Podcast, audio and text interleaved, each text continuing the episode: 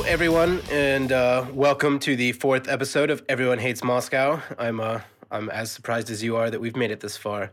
Anyway, so thank you, dear listeners, for sticking with us. It has certainly been an interesting week here in Russia, and we've got a busy episode lined up for you guys today. Our main guest appearance will feature Andrei Zakharov, a reporter at Russia's RBC news outlet who worked on uh, this, this, this frankly very amazing detailed report on the efforts of the infamous St. Petersburg troll factory to influence the US presidential election. I think Zakharov's interview will interest our American listeners, especially since it's, it's I think, the first real, real deep report on, on Russian meddling efforts. And uh, what, what really makes it stand out is that it provides us with actual metrics by which we can begin to seriously assess the scope and impact of Russia's attempts to, to sow chaos into an already chaotic election cycle. Man, I'm sorry to have stopped you there, but you're forgetting about something. Oh, God, no. Do we have to go there? Really? I'm afraid so. Uh, we really have we really have to start with some domestic politics first. Uh, it's been it, it's five months left until Russia's presidential elections, and this week the first candidate finally came out and declared their bid. And no, it's not Vladimir Putin, who has yet to formally announce his candidacy, even though everyone knows he's running and everyone knows he will win. No, this time it's Ksenia Sobchak. Okay, for those of you who don't know who Ksenia is, there's a whole list of words media outlets use to describe her, and it's quite a long list because she's been pretty much anything you can think of. But first and foremost, she's the daughter of Anatoly Sobchak, a famous Russian politician who used to be the mayor of St. Petersburg and Vladimir Putin's personal and political mentor. Putin and Sobchak were very close, and he is even rumored to be Ksenia's godfather. I, uh, I think it's important to stress the relationship between Anatoly Sobchak and Vladimir Putin. Um, Sobchak is basically the reason that Putin got into politics. He gave him his first job in government, and I think Putin is a man who values loyalty above above probably any other characteristic. And so there's this really there was this really strong relationship between the two of them, and it's something I think Ksenia has has certainly benefited from. True, but at the same time, she's one of the most unpopular public figures in Russia, with disapproval ratings well north of 60 points, and that's before before her campaign even started. She became famous for being an out of control socialite caught up in a swirl of glamorous parties, dubious affairs, and wealth and fame that she clearly didn't know what to do with. Adding insult to injury, she then started her own reality TV show called uh, Dom, which is Russian for house or home, and it was a ripoff of the famous Big Brother. It was about couples building a house together, living in it, and trying to build relationships in the process. Let me just say that the show was so bad, so cheap, and so trashy that very soon its name became the synonym for bad taste in Russia. Uh, then in late 2011, she did a U turn and became an opposition activist, speaking at rallies and briefly dating one of the most prominent opposition members.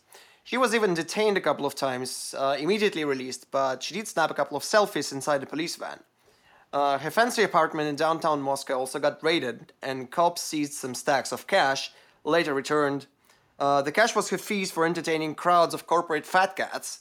Uh, she's a professional and highly sought after MC with booking fees in five figures in dollars and euros. Around the same time, she started her journalistic career, and I think her first ever reporting masterpiece was a cell phone video of some government official eating ridiculously expensive oysters at an upscale Moscow restaurant. She confronted and mocked him in that video, pointing out that a modest salary of a government official would hardly cover a $400 plate of oysters. Needless to say, it went viral rather quickly, and soon enough, she was doing some high profile interviews for the Dozhd opposition TV channel. Alexei, who were the people you remember the most that she interviewed? Uh, she's done some very high profile interviews with people like Ramzan Kadyrov, the terrifying thug who rules the Republic of Chechnya. And she's also famously bungled several interviews, uh, asking questions so bizarre that everyone was like, "What the fuck, Ksenia? Really?" There's this. There's one she did with Pussy Riot, the all-female punk band, just released from prison, where they spent two years for singing and dancing in a church. And the first question Sobchak asks them, "You got out of prison famous and wealthy. So here's the question: How much is the Pussy Riot brand worth?" well, uh, that's certainly some hard-hitting shit. Um, but uh, I, I, I think now is a good time to read off a few of her political tweets, uh, conveniently compiled by Meduza, just to give our listeners a sense of, of what Ksenia is all about. Um, so here I picked three of them that I that I like. There's certainly others I could have chosen, but these are good. Tweet number one from December 10th, 2011, in reference to a protest movement that rocked Moscow. She tweets, "quote How cool! I came to yoga and the whole class is going to a rally." Smiley face. On uh, on June 12th, 2012, in reference to a police raid on her apartment that Alexei mentioned. Uh, they discovered envelopes full of cash amounting to over $2 million. Uh, she tweets, quote, if Ksenia Sobchak appeared in your dreams, it means the police will soon be raiding your home, end quote. It is, uh, it is noteworthy that that money was returned eventually and she escaped tax evasion charges. And then number three is my favorite tweet now in the context that she's running for president. And this tweet refers to the candidacy of oligarch Mikhail Prokhorov, who formerly owned the Brooklyn Nets with Jay Z, probably how most of you know him. Uh, and this was during the 2012 presidential election, so the, the last time Putin ran for president. Quote, I figured it out. Prokhorov has been called on again to divert the votes to himself. It's all in agreement. The Kremlin has understood that, that an alternative is needed. End quote. That tweet definitely did not age well. Indeed. Not at all. That's exactly what Ksenia is doing now. Um, so, if any of you want to check out some more stuff about her in English, I, I highly recommend two pieces. One of them is by Financial Times correspondent Courtney Weaver. It's one of uh, their Lunch with the FT columns. So just Google Sobchak Lunch FT and you should find it. The second is a historical breakdown by BuzzFeed of, of that, that interview Sobchak did with Pussy Riot that Alexei just talked about. Um, also, just fucking hysterical. Um, but anyway, Dasha, what what is Sobchak been doing recently? She's she's not, as far as I know, really been heavily in the political scene in the last few years. As far as I know, right now she runs a fancy restaurant in the very heart of Moscow. I've been there once, nothing special at all, really, aside from maybe the interior, which was nice. She also is the editor in chief of the Officiel fashion magazine. She still hosts a TV show on the Dozhd TV channel. She recently gave birth and raises a child, and judging by her Instagram, always finds the time to travel somewhere lavish or spend time on a yacht somewhere showing off her lifestyle. So that's her, Russian first female presidential candidate in 13 years, Ksenia Sobchak. Woo! Uh, uh, um, Dasha, I'm uh, I'm probably gonna regret asking you this, but how can you call yourself a feminist and not support the female candidate? Yes, I get that a lot on Twitter these days. Interestingly enough, from men. Apparently, feminists are supposed to support female candidates no matter how good or bad they are, and I'm not allowed to mock or criticize Sobchak because that would be sexist on my part. Ha ha. In seriousness, though, I might be the wrong kind of feminist, but I think that supporting a female candidate just for being female is as sexist as not supporting a candidate because they're female. Sadly, very few people seem to be with me on that. Well, it sounds a lot like what we went through in the 2016 election too, and I, I know I'm going to pay for that comment as well. Um, but have fun with that. Um, anyway, I just want to throw out my my two takes on this whole thing. Um, first, like many Russian liberal opposition folk, I I felt a sense of despair over this news, and, and maybe I'm being melodramatic, but it feels like like possibly the most cynical farce ever perpetrated on Russian democracy. Obviously, she's a Kremlin spoiler candidate like Prokhorov was, but at least with Prokhorov, you could pretend that that, that there was like a sincere competition going on. Um, this one just feels like nobody really even cares about pretending that there's a contest anymore. Look no further than her own campaign slogans, which are basically "Don't vote for me, vote against everybody else." And and when I saw this, you know, maybe some people saw it as sort of like a witty opposition phrase, but I I saw just complete lack of any any sincere platform at all. And, and uh, essentially, I have nothing to offer you, but please flatter me with your protest vote. It's just it's just kind of sad, I guess. My other feeling, and, and maybe Alexei will have more to say about this, is that that it's a huge slap in the face to the only real leader that the Russian opposition has, and I'm I'm talking, of course, about opposition blogger Alexei Navalny. Uh, say what you will about Navalny, that he's not a serious candidate himself, or that he's got some concerning nationalist views whatever. But that dude has been out there on the barricades for years, and now he's struggling under regular arrests to get on the 20, 2018 presidential ballot. So by Ksenia stepping up and doing whatever it is she thinks she's doing, uh, she really opens the door to the Kremlin fucking him over completely. In doing it in a way that they can still claim that there's an opposition candidate in the race. So I guess it's really just a total farce. But Alexei, tell us how you feel. Sobchak announced her candidacy as an obvious spoiler, immediately alienating Navalny's entire base. So she claims now that she's prepared to step aside and endorse Navalny if, she, if he's registered as a candidate. But why doesn't she just step aside right now and save us all the national embarrassment? And I can understand why a lot of our colleagues in the media are unhappy, because everything Sobchak has said so far turned out to be a lie or at least a deception. And we don't like being continually bullshitted. When these rumors of her candidacy first surfaced some five or six weeks ago, She feigned indignation and attacked the reporters for not approaching for her for a comment, and now it turns out it, it has been her plan all along. Her campaign announcement was published in Vedomosti, a business newspaper, a couple of days ago, but if you look at the URL of, uh, of the article on Vedomosti's website, the date is September 30. So it's just been embargoed for two weeks. Also, we're now forced to cover what is essentially a gimmick. A candidate who started her campaign with half truths, lies, and her entire platform is literally vote for me because I'm a political nothing. I agree with you both, guys. All of this makes me angry too. But as far as the Kremlin goes, I mean, if it is indeed their ploy, it's not the dumbest one, you gotta admit.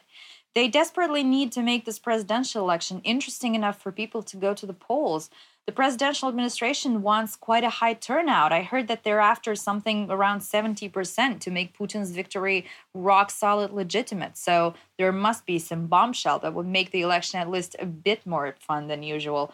Obviously, if there's just Putin on the ballot with the usual dinosaurs like communist Gennady Zyuganov or the aging clown Vladimir Zhirinovsky, why bother to vote?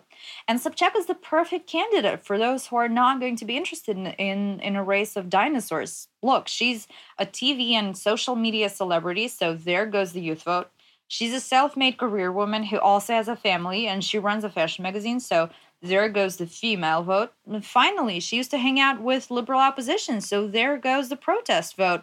Because a lot of people want to support an opposition candidate, but they're still on the fence about Navalny.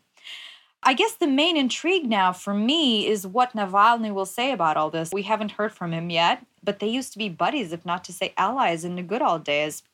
Okay, guys, is there something that you want to add on the subject of Ksenia Sobchak? Uh, no, but I, am I'm, I'm sure we're gonna have to continuously uh, revisit this over the next five, five, five months of campaign hell. Fair enough. So thank you everyone for sticking with us. Unfortunately, I have to bounce now, but Matt and Alexei will stay and talk to our really cool guest. Stay tuned.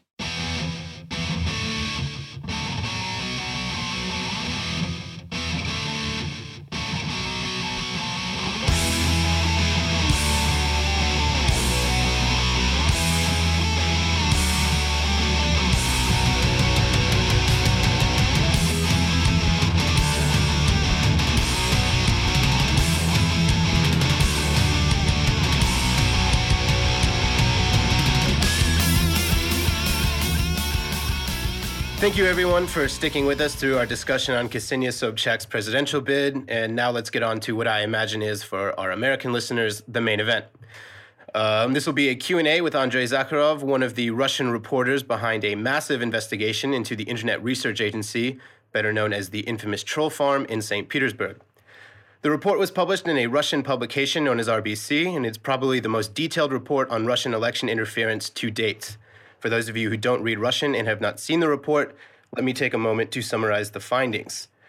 Beginning in June 2015, the Internet Research Agency began to employ up to 90 people on what was known as the America Desk. This, by the way, constituted about a third of the company's workforce. Um, their job was to spread online content with the apparent goal of deepening racial and political discord in America rather than support any single candidate in the election. They were truly just asked to be chaos agents with no real purpose. Andrei's reporting is noteworthy because, for perhaps the first time, the story features metrics that allow us to understand the scope of these efforts. There's a lot of good stuff in this report in the way of, of numbers, so just bear, bear with me as I run through them, and then we can give Andrei the floor.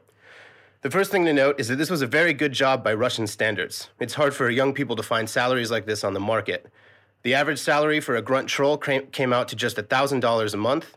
Managers could get anywhere from 1,500 to $2,000. Over the course of two years, RBC found that the Internet Research Agency spent about 2.2 million on its U.S. efforts.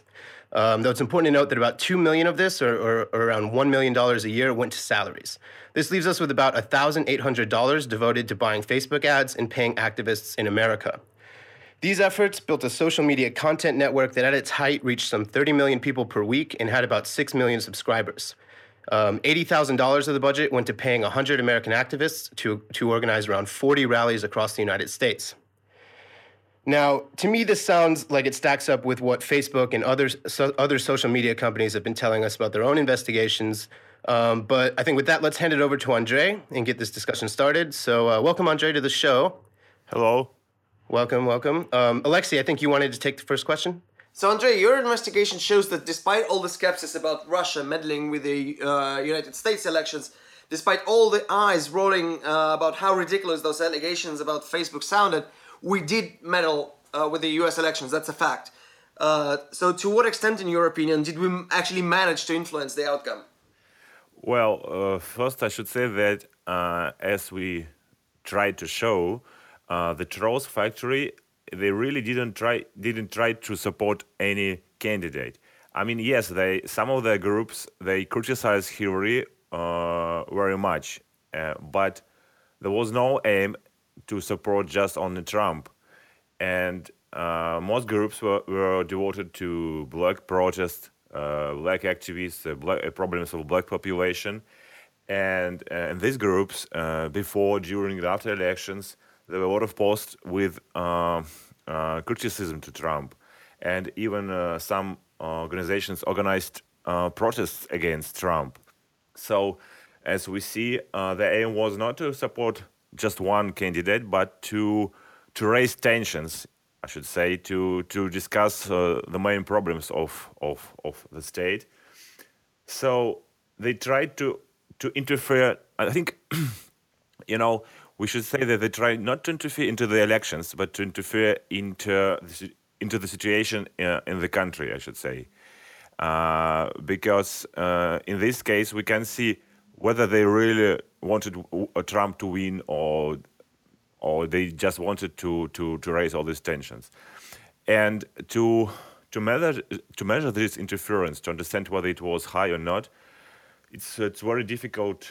Um, it's a, it's a very difficult theme because how to how to to measure whether this interference was great or not. It's I think it's up to our American colleagues to understand uh, whether they could whether they could really raise these tensions. I just took, um, for example, I took uh, official uh, number of likers of uh, Black Lives Matter uh, Facebook group. It's about uh, 400,000, and uh, in Black Matters US, that's Trolls Factory group, which tried to, to look like Black Lives Matter.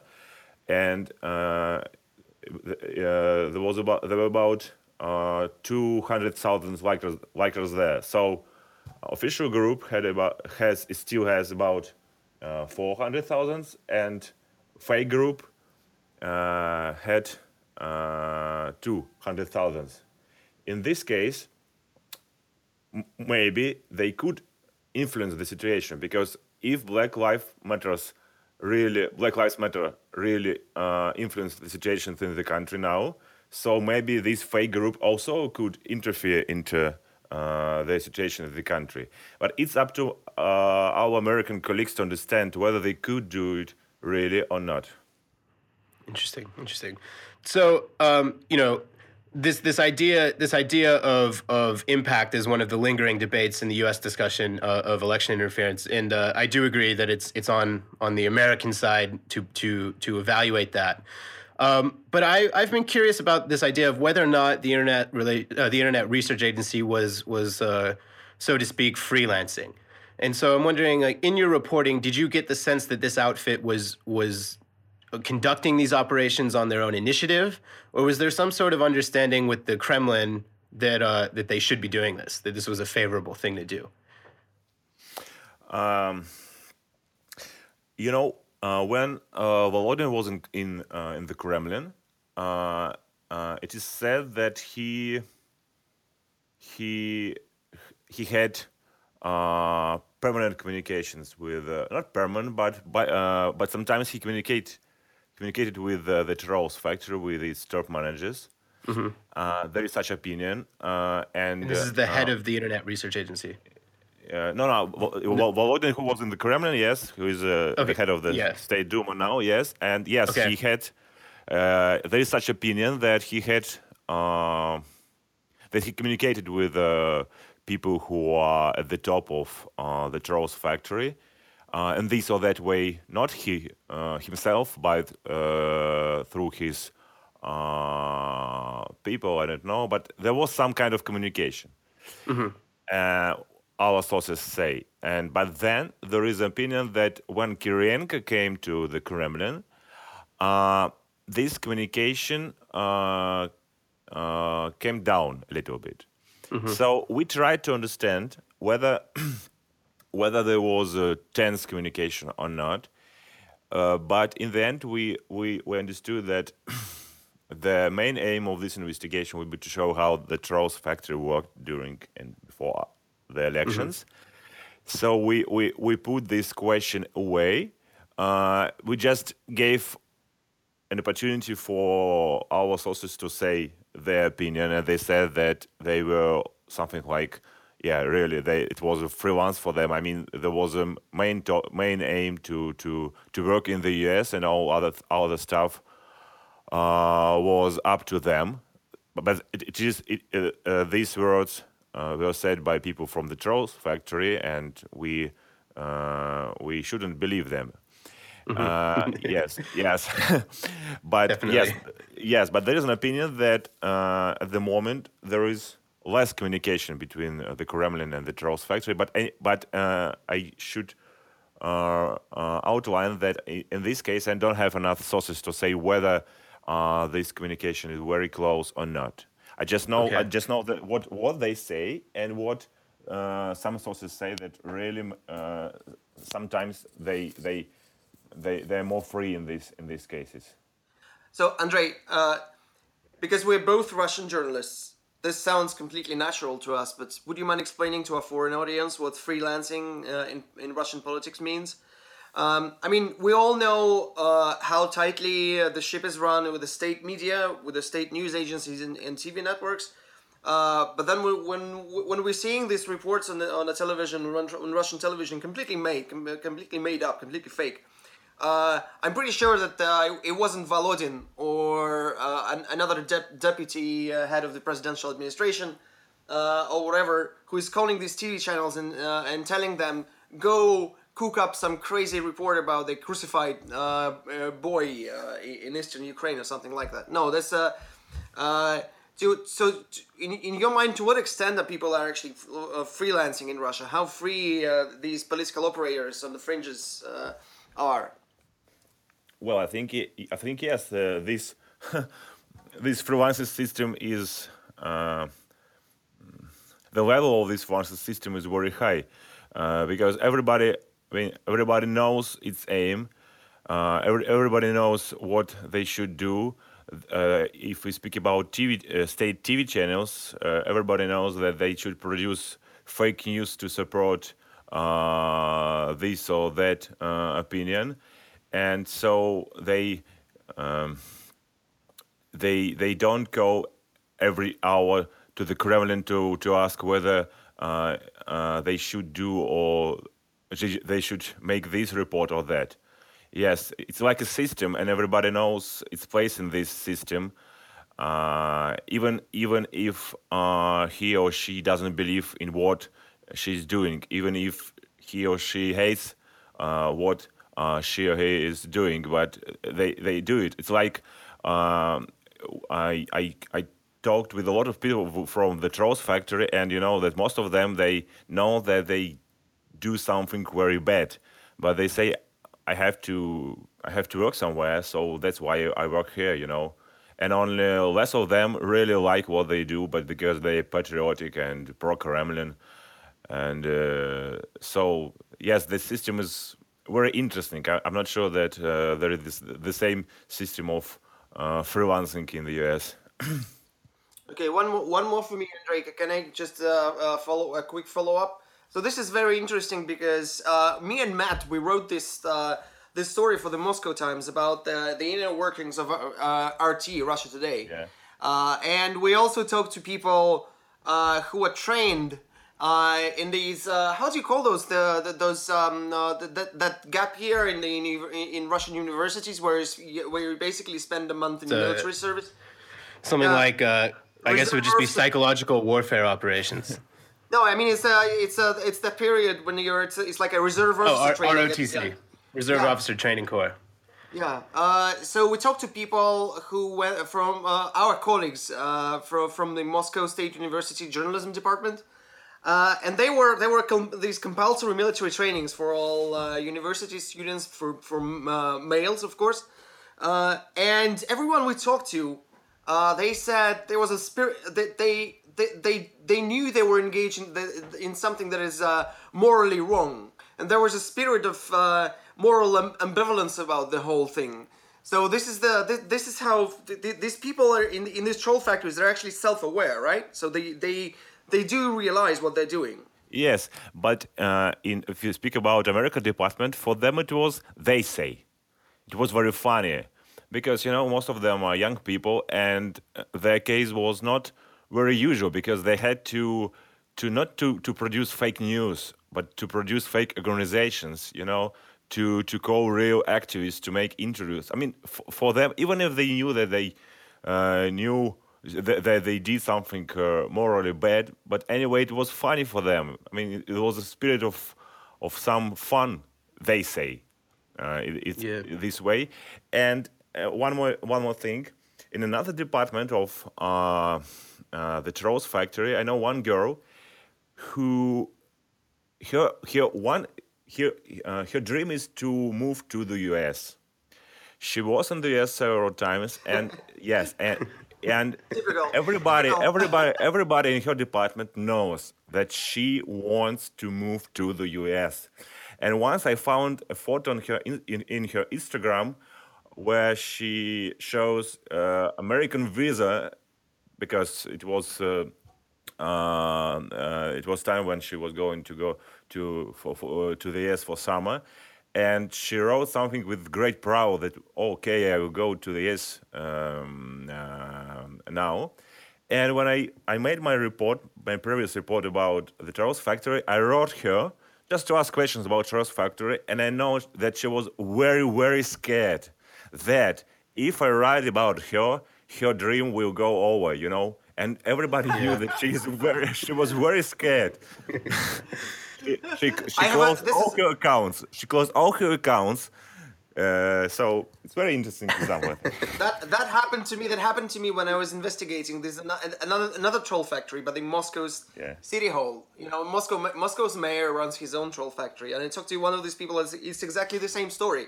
Uh, they pretend to be ordinary Muscovites, but they uh, they all post Instagram pictures uh, from you know their vacations in in, in Andorra.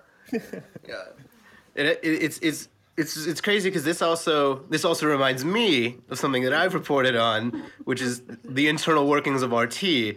And you know, my one of the main impressions I have, especially from the Russians who work there, is that they're all highly educated, relatively liberal Russians who understand that what they're doing is borderline evil mm-hmm. and and they all have this like deep guilt about it. But again, it's a great job that pays higher than most other jobs you can find at that age. Yeah. And and so it's just that it's just it's a really interesting part of this that I, I keep seeing in every story about these Russian sort of counter information operations. And you know one one more thing, uh, there is immigration between these three groups in the Trolls factory. Uh, oh, really? Yeah, several people uh, said me that. I mean, uh, uh a student ca- com- comes to the Trolls factory and he knows that he his job is not very good, but then he he he he starts to believe in uh, in what he is doing. I mean, he he uh, becomes patriotic, and there is there is migration. I know people who migrated from one group for, to another group, and uh, before it, uh, they they communicated with me, but now they they think that I'm a, an enemy. You know. Mm.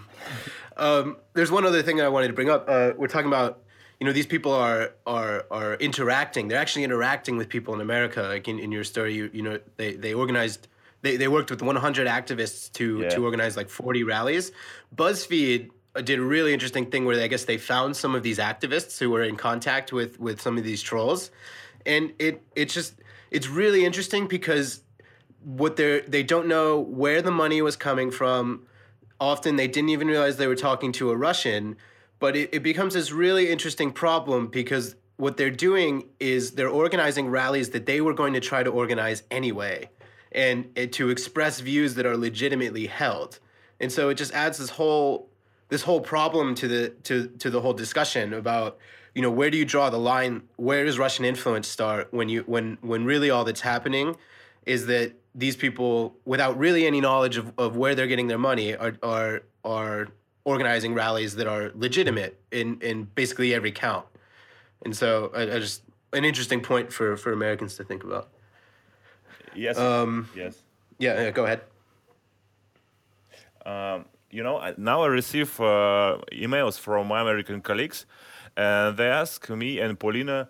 Uh, they they send they send us a link to some uh, rally uh, or protest uh, in the US that uh, that happened one year ago, and ask us whether it was organized by the trolls or not. You know, Oh, so God. yeah, there is a, there is some some kind of panic at the moment. I think. Uh, definitely, definitely. It, it's it's it's crazy, and and so, you know, uh, like like we've been talking about, like the impact of these efforts remains an open question. Um, and I was wondering from you, maybe in talking talking to these trolls, how did the Internet Research Agency itself measure success? Uh, certainly, like every company has internal performance metrics, right? Um, so if I'm hired to troll Americans and to organize rallies in America, how does my boss measure my performance in, in like how do how do I know or how does the company know that I'm being an effective chaos agent? Well, uh, as a common, they they measure this uh, work very very high. They think it was very Okay. effective. Yes. Uh, as for rally, the the, the most the most um, the biggest rally was in Florida. I think this uh, community, being patriotic, they organized 17 uh, pro-Trump uh, meetings uh, in in in Florida. It was called Florida Goes Trump, I think and I, ha- I had a statistic somewhere. It was very popular. Some of them were visited by five people. Uh, th- th- there was an, a fake organization, United Muslims of America, and they organized a, pro- a protest near the White House. It was visited by five people. So sometimes, yeah, sometimes it, but uh, sometimes they uh, say in Charlotte that they organized a protest against Trump, and it was visited, visited by 150 people. I think for Charlotte Okay. that's enough. Yes. Uh, but for them, for them, the whole company was very effective. Even if only five people came to the White House, it is still very effective because you know their aim was not to organize real protests. Protests. Their aim was to to to make their c- uh, uh, to make their communities and groups to look like real ones. You know, when you open Black Matters US website and you see that they organize protests here and there, you start to believe that it's, this, this is a real organization. So their first aim was to to to make such reputation, uh, not to, to organize uh, protests all over the country. Okay. Okay, And- so it's a way of legitimizing itself, right? Yes. For what though? What's the end? What's the end? What's the end game? For uh, After after you legitimize yourself, what like what did they think they needed to be legitimized to do? to, Just to continue to spread chaos? Yes, to, to, to spread information, to spread all this uh, post uh, and fake news. Oh no, they even didn't produce fake news. They mostly produced uh, very uh, all this video, music, and and, and uh, photos, you know, and uh, memes. Yes, because just imagine if Trump did not win and uh, Hillary um, um, uh, was the president, I think uh, all this group would still work. Just imagine. Right. But I'm, I, That would be I, great. there's a question I keep asking myself. I'm. Uh, I wonder if Andrei, you, you have uh, something uh, in response. So we're hearing about how the, these Russian operatives are, you know, using internal, exploiting internal divisions in the United States to sow chaos. But uh, to what end? I mean, these people. Uh, if you look at the um, at the uh, at the Russian uh, property ads in, Flor- in in Sunny Isles, uh, Florida, you'll see that half of them are in Russian. So, uh, what do you think? So, to what end? I mean, causing the chaos to do what? Especially if you have uh, so many uh, Russians go, uh, coming to high-profile Russians. Uh, coming to ski in Aspen and, uh, and spend the winter in, in Sunny Isles Beach, uh, Florida. Uh, why stoke, uh, ra- especially racial tensions in a country where you have so much, uh, you, you've, you you have so much invested in the in, the in the country, and you have uh, your you you have your kids going to uh, the Ivy League uh, colleges, and uh, you have property, and Yeah. uh, you have you have your you you have your money stashed in American banks. Why uh, cause chaos in a country where you have so much at stake? Well, I think you know it, um we again should uh, speak about this freelancing. Um, the Trolls Factory itself is just a place where people uh, are sitting and writing comments in uh, in uh, in blogs and uh, and Facebook and in Twitter, uh, and produce uh, news, sometimes fake news. So their aim was to work some in somehow in the US, not just to put comments in Facebook like they did before, because they they they had English department uh, since I think 2011 to 2012 when uh, uh, after the time they were established. But the, their aim was to to to work in the country um, not only with comments but with all these groups. Uh, and I think, but I mean, because when we we talked to these, people, we we saw that you know they just uh, they just produced this group, started these events, but they even top managers, I think, they uh, didn't plan so something after that. So uh, it's up to up. Uh, uh that's the question to those people who are uh, who are, who sit in the Kremlin. Uh, what what they wanted to do after after I don't know after the S would become a part of Russia. but uh, the trolls' aim was to, to, to work there, to to interfere, to raise all these tensions, and okay, we'll see what will what will happen after that. I think that's the answer. So they did. They, they didn't know what what what would be. Yes. yeah, very Russian approach, very opportunistic, and very yes. no, no long long term planning. Yeah. Yeah. I, so just a just a thought that occurred to me. Um, maybe I'm totally wrong. You guys can tell me. Um, so we, we, were talking about our competition between like RT, the Internet Research Agency, and some of these other outlets that all look very similar. Um, how much of this could simply be that the guy who owns the Internet Research Agency wanted wanted to take a chunk out of out of Margarita Simonyan's, the, the head of RT's pie, um, by trying to show that they have more more of a network in the U.S. that they're more capable of just getting to people and spreading a message to people than RT. Uh, do we do we think that that might have been a factor that you could explain so much of this behavior just on internal budget jockeying? Uh, well, I think we uh, should say that it is supposed that uh, the Trolls factory is sponsored by Evgeny Prigozhin, mm-hmm. whose company uh, wins most contracts for for the Kremlin catering, and also his companies uh, work for the military of defense, and uh, he's supposed to be sponsor of private military company who who struggles in Syria now. So uh, yes, um, I think we should speak not about RT money, RT budget. Okay. Uh, we should speak just uh, about um, you know it's like uh, if the Trolls factory works effectively uh, everything will be okay in uh, other part of his business. You know. Okay. So if he shows that he can effectively, uh, uh, if if he shows that can um, uh, show results in in uh, in his activities with trolling, so I think he he he will get all these contracts. He will continue to get all these co- contracts, although there's opinion that he has some problems, some tensions with the mi- mi- mi- Ministry of Defense now. And uh, so I think we should speak about this thing, not about RT budget. Yeah, because yeah, yeah, RT is part of. I think it's like another another tower of the Kremlin. No, sure. for him, uh, once we asked um, former top manager of the Trolls factory why he why he puts money uh, into the Trolls factory and uh, the media factory, and I don't know whether I could translate it in English. I, I can say it in in Russian, maybe. Maybe. I'll help you translate. Yeah. yeah. Он сказал, что uh, кон контент не всегда монетизируется на том уровне, на котором он производится. Yeah. Okay, that makes sense.